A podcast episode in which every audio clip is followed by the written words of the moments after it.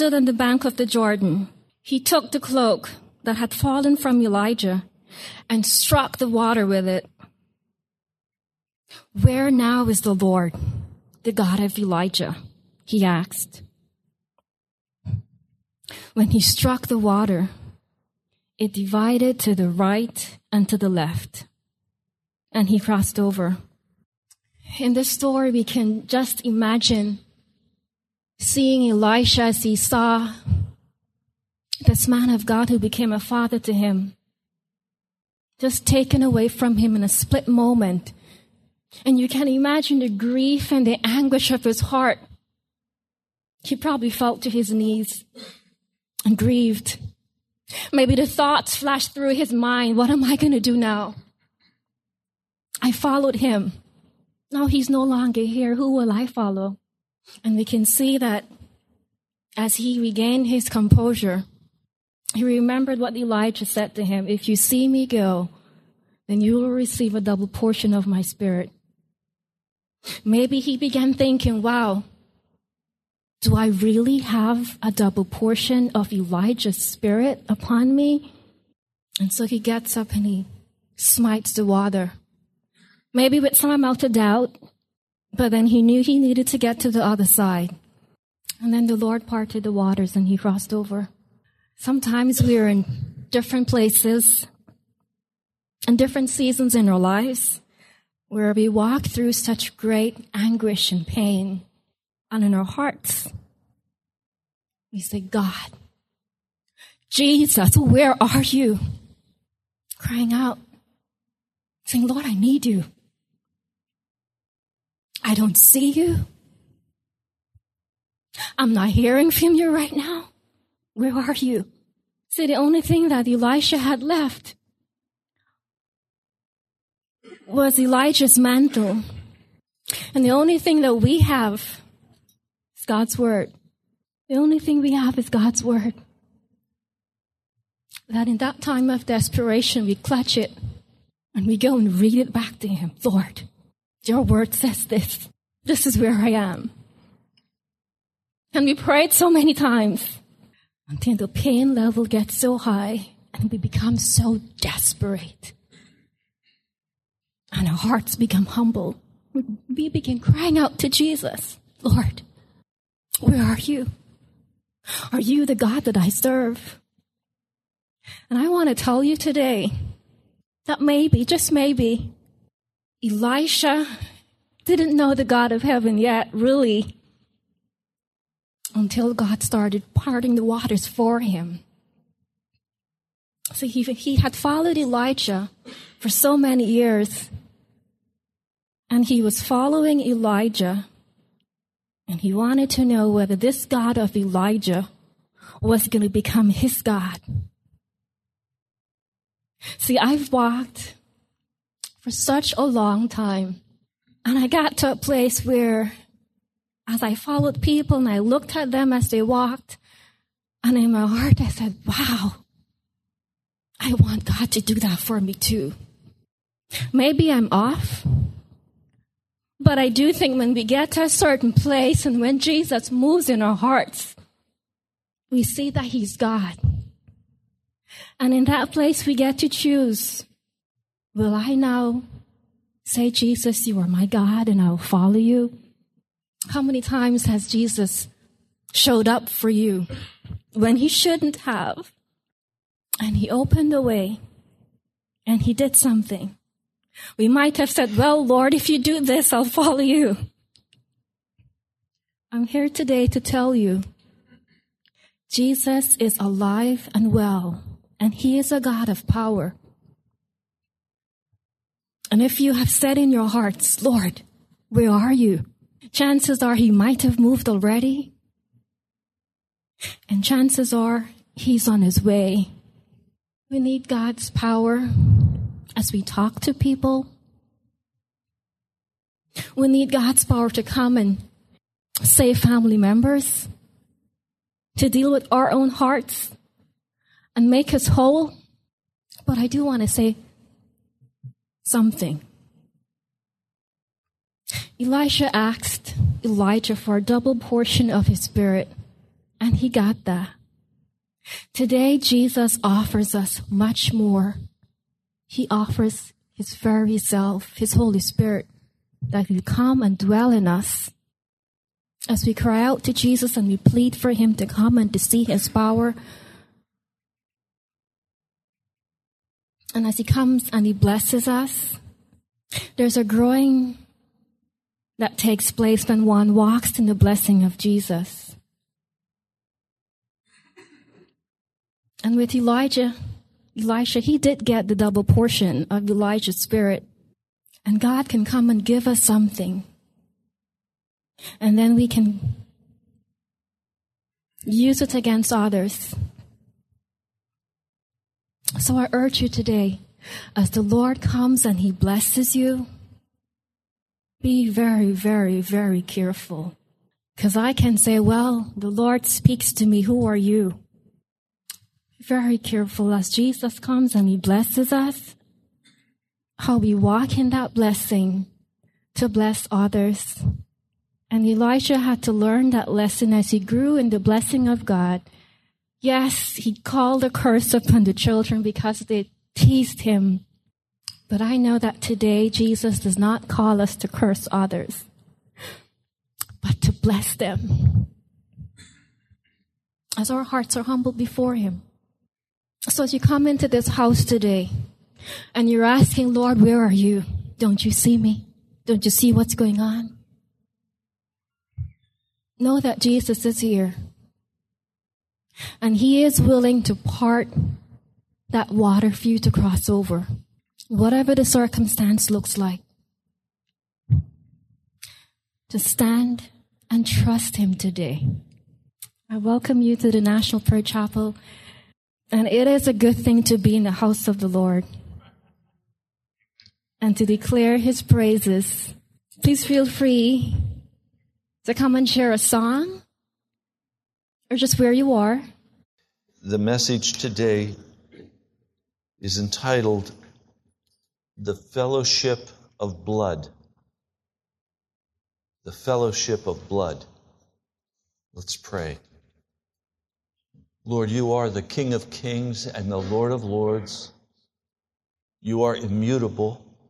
And I pray, Lord, that as we hear your word today, you will, in a very deep place in our soul, connect us fully into that fellowship of blood.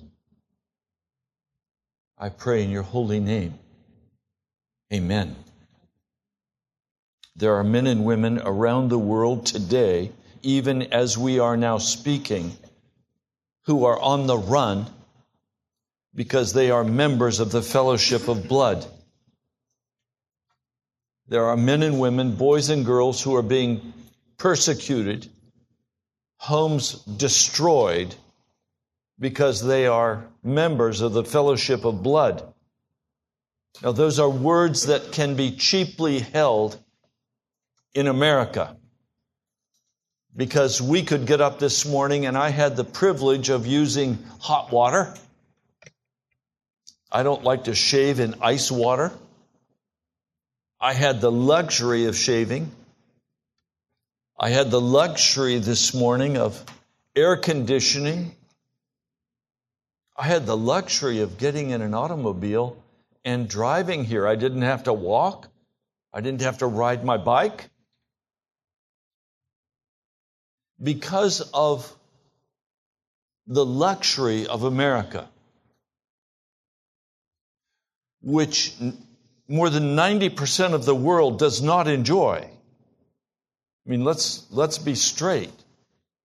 Even in America, one out of seven American families lives beneath the poverty level in America while we in Washington, D.C. enjoy a lifestyle that is for the rich and the famous from the perspective of those living overseas and even many who live in America. And I was so cheered by our precious sister saying, if you have needs, talk about it. Come see me. I mean, it's this opening of our hearts that's necessary when we see a brother or a sister who's in need. We don't close our hearts to that. We sacrifice. We lift one another up. This is being a part of the fellowship of the blood. This is the most precious fellowship that exists in the universe. Do you understand today? I would rather be here on terra firma than to be an angel in heaven.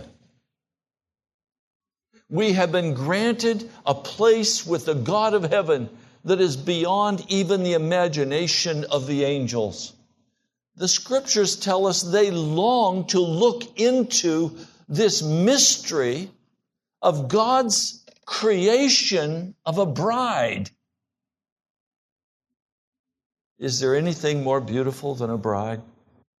Is there anything more beautiful than a woman coming down that aisle dressed in purity? The universe is waiting for the wedding supper of the Lamb. Can you hear them talking now? God is getting married.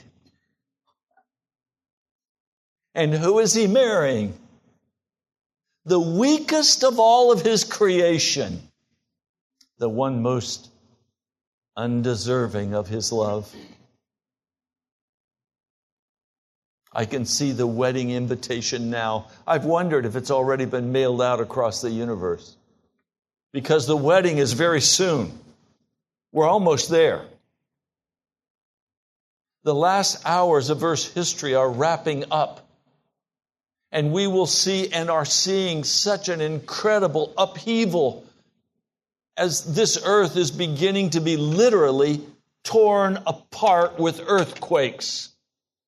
This was prophesied for the end of time. We are watching and waiting for the fellowship of blood to have its final celebration in the wedding feast of the Lamb. My dad used to talk about this.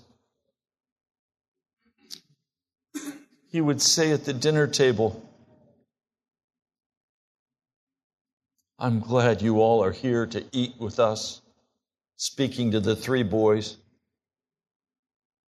He knew we would just be temporarily there and then we'd be grown up and we would leave home. Children are just with us such a short time and then they're gone.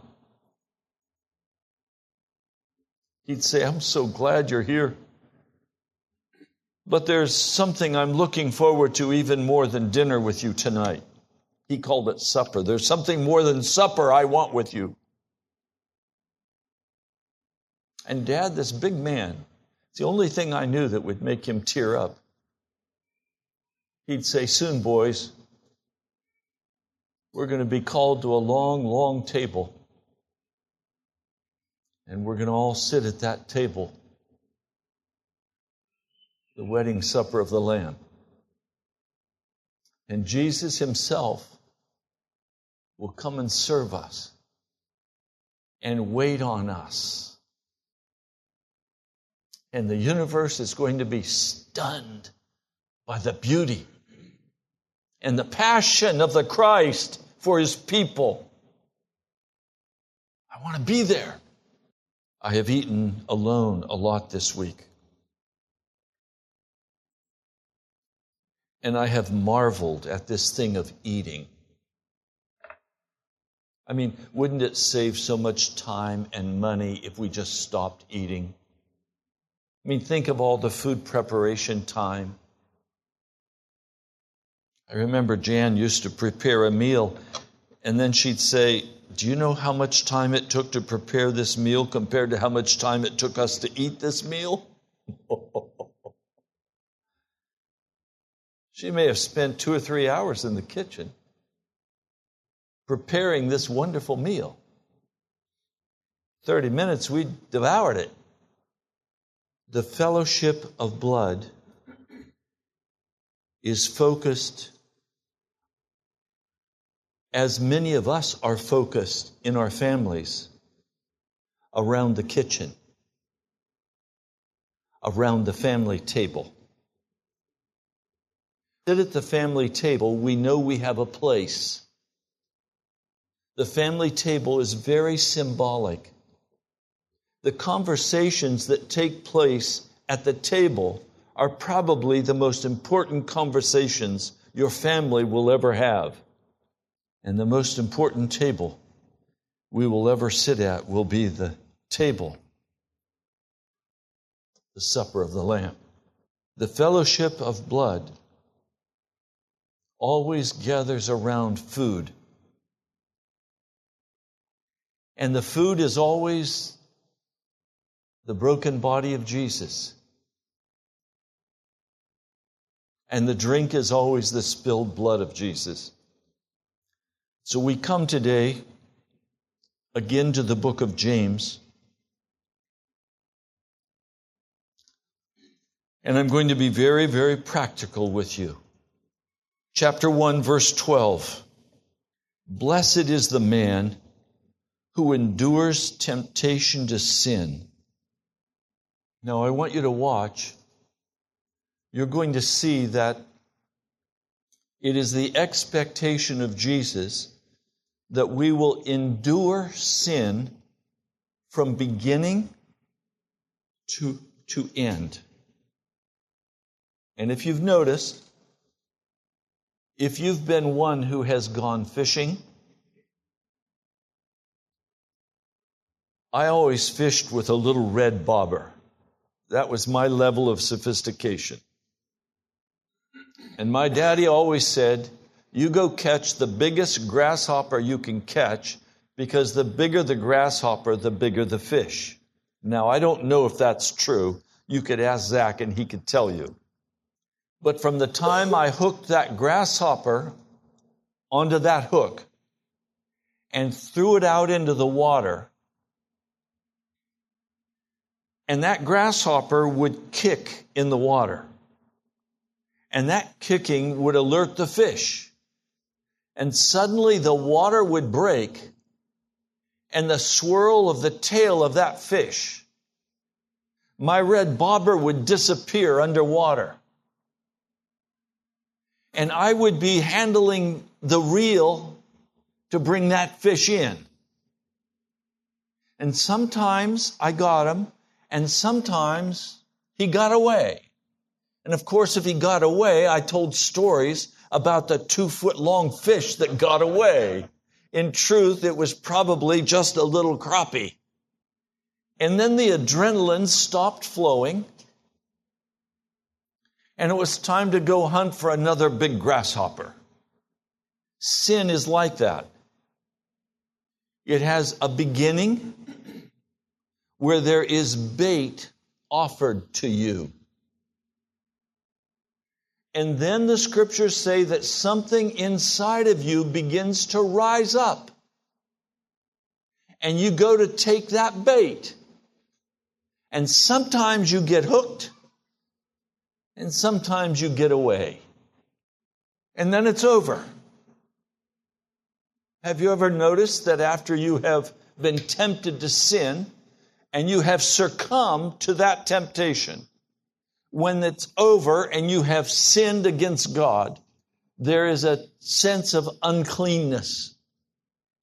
There is a sense of, dummy, why did you do that?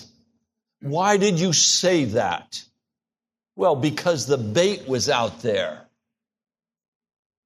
And you were set to go for that bait, not knowing that there was a hook in that bait and you got pulled in by the devil and you became unclean and you said, That was stupid. Why'd I do that again? And then you pray and you say, Oh Lord, don't ever let me do that again. Wash me, make me clean. I don't want to do that again till the next time. Somewhere we've got to begin to recognize the devil's grasshoppers and begin to understand what he's throwing out there as bait. He knows what your favorite flavors are. He knows if you want to be the man. He knows if you want to be in charge. He knows if you, he knows everything about you. So he chooses just the right grasshopper to kick in just the right way to get your attention. And then he knows how to make you feel guilty for taking his bait, how to feel dumb, how to be ashamed. And you said, He got me again. You know, I've been around some mulberry bushes so many times that I've worn a path. And part of what I've made a vow before the Lord is that I'm not going around the mulberry bush again. I want to go straight down the road with Jesus. I don't want to feel the shame of sin in my heart.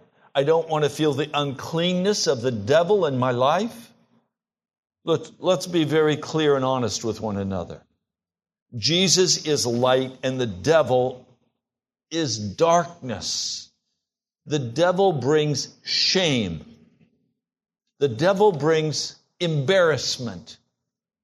The devil brings a sense that I am unworthy. I don't want to feel that way. I don't want to have to face that. Now, maybe I'm just a coward.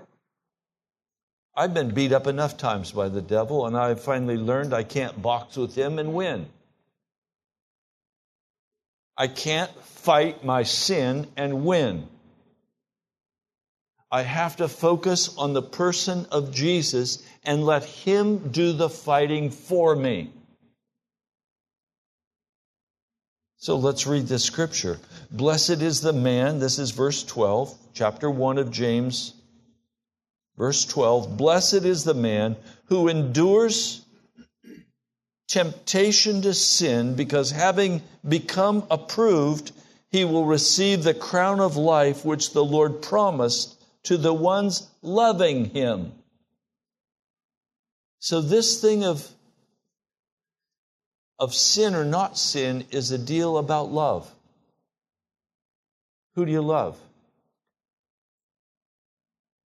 And he's saying if you'll let that love rule in your heart, you'll endure the devil's temptation and you'll say no to it. Now, come on. We all identify quickly the devil's temptations. He doesn't have anything new to bring to us he has a rather small number of sins he can bring to each of us. And you right now could write a list, a very short list, of the primary sins of your heart. You already know them. The question is, do you love them? Now, let no one being tempted say, I am tempted by God. God does not tempt us. God will test us, but He will not tempt us. A temptation is a baited hook. A test is where God allows the devil to come and see what he can raise in our hearts to see if we will endure the devil's attack on us.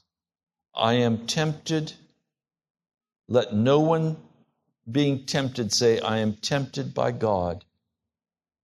For God is untemptable by evil. And he himself entices no one to sin. But now listen to verse 14. Each one is enticed to sin by one's own lust, being drawn out and being lured by bait. Then the lust having assisted produces sin. And the sin having been completed brings forth death. You know, I wish this said something else. I wish it would say that because the devil is so powerful, he can come to us and he can force us to sin. And we're just poor little victims. And we can't help ourselves. What? Jesus is our lover and he will not insult us. And for Jesus to say, You're a victim and you can't help yourself, poor boy, they're there, he is insulting if he said that. He never says that. He made full provision for our forgiveness. He made full provision for our restoration, but He never treats us like victims. You can never say, I just couldn't help it, Jesus. This is how I'm made. You're going to have to just put up with how I am. Are you kidding? He'll never do that. He wants a man or a woman who is willing to take responsibility for their behavior and their words. I have a sermon that I like to preach. I haven't preached it in this church, but I will someday, some Father's Day. It's entitled, When is a Man a Man? And I'll give you the sermon in about one line.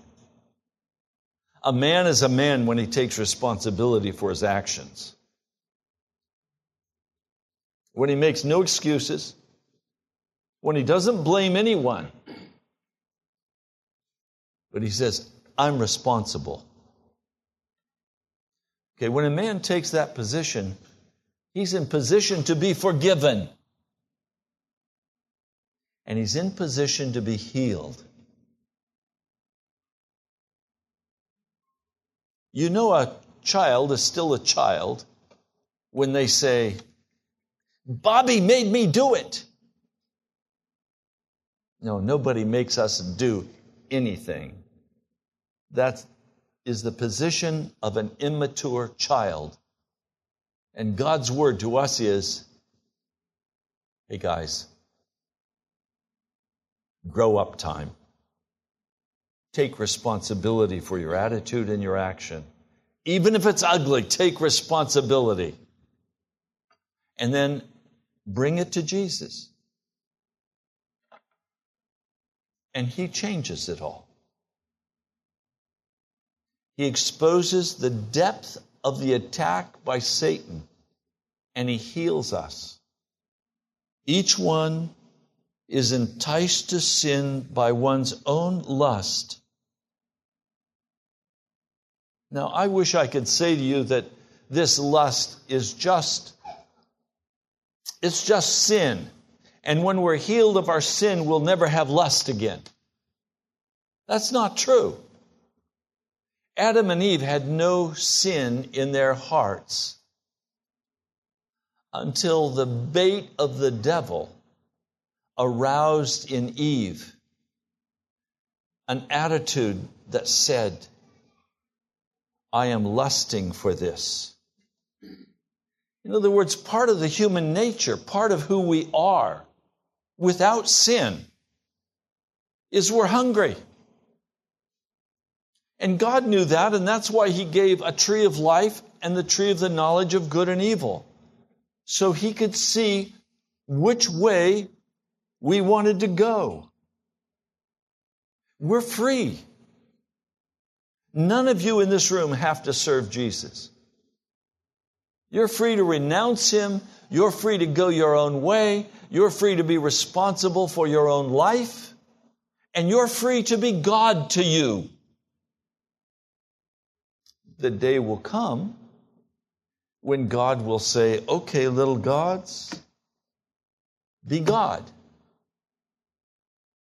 And then they will recognize they have no life in them, they have no strength in themselves and they crash and burn, and that's called hell.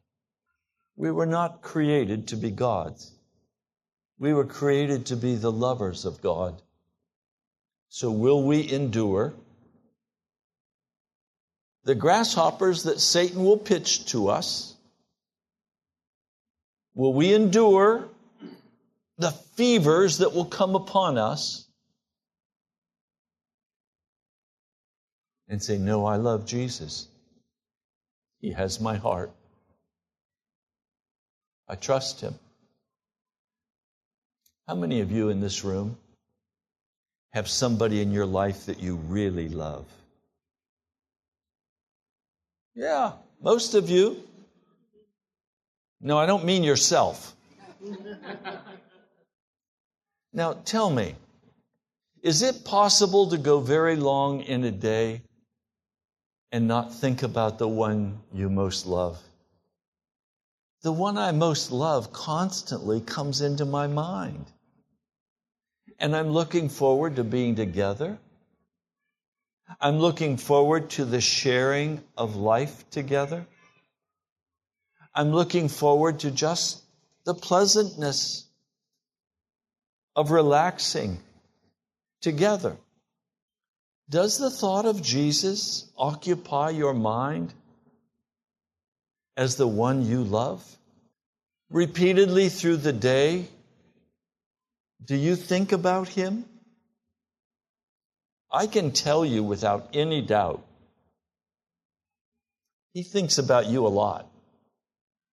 God thinks about you. He didn't die on Calvary out of coldness.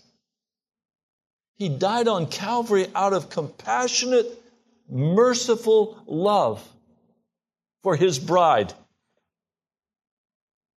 You occupy the thoughts of Jesus.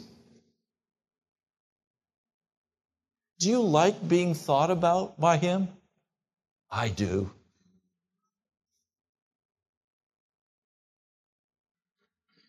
I like that He thinks about me.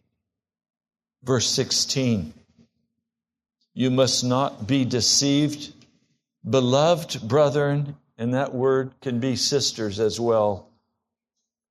You must not be deceived, my beloved brethren, my sisters. Every good gift and every perfect gift is from above, coming down from the Father of the lights, with whom there is no variation or shadow of turning.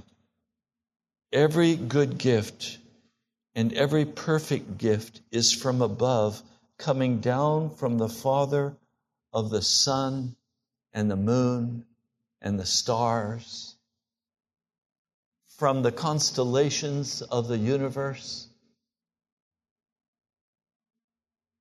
He is the God who is looking down and saying, I'm almost ready for my bride. I want her. And you notice there are gifts involved. Have you received any gifts from God this week? Did you identify them? Did you sense the reality of them in your life? Everything good that happened to you in the last seven days came from God. Nothing good comes from the devil. Well, it may look good, but it's got a hook in it. He wants to catch you, to reel you into darkness with Him. You know, when Jan was so sick, I had to learn very quickly how to help her. And one of the things that I would do is that when the pain would begin to come into her body, she would begin to take very shallow short breaths of air. And part of what I had to do was touch her and say, Jan, breathe. And she'd, no, Jan, take a deep breath. And as she would begin to breathe, her body would begin to relax and the pain would begin to go away. Do you know what the Holy Spirit this last week said to me? I was out early in the morning in, my, in, in the backyard, in the patio. I'd watered all of the flowers. I'd sat down and I was beginning to read James. I've read James so many times this week. And the Holy Spirit said to me, Ray, breathe. In an instant, I knew what he was saying to me. And I began to laugh. And I began to take deep breaths.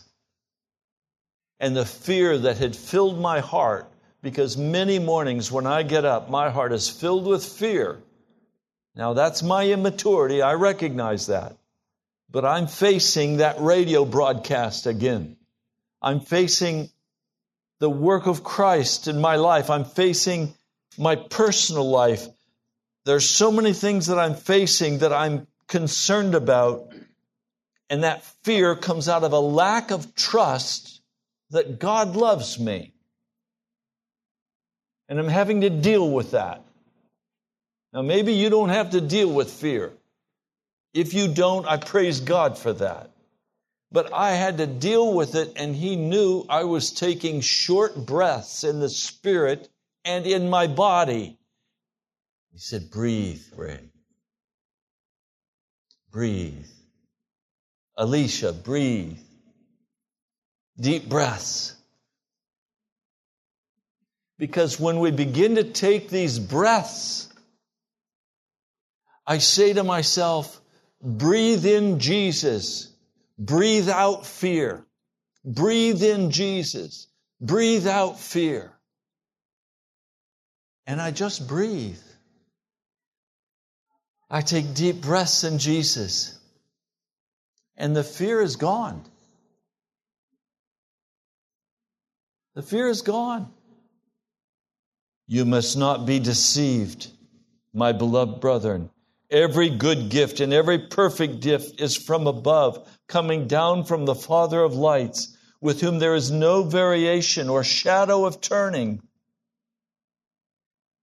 the immutability of God.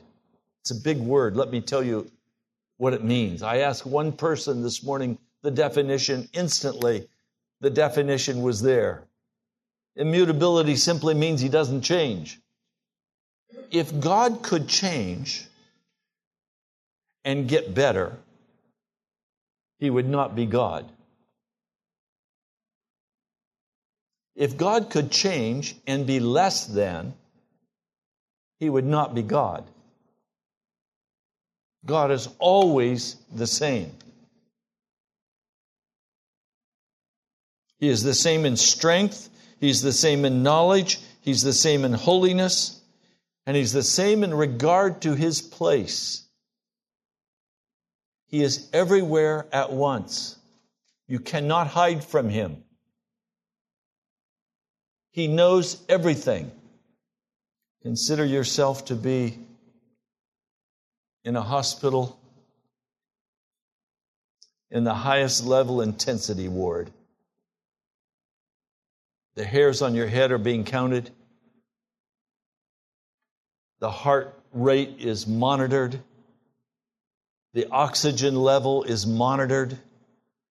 God is watching everything for you. You are the most precious thing in the world to Him. He died for you. So you think He's going to ignore you? He will not ever ignore His children. Verse 18, having willed it, He brought us into being by the word of truth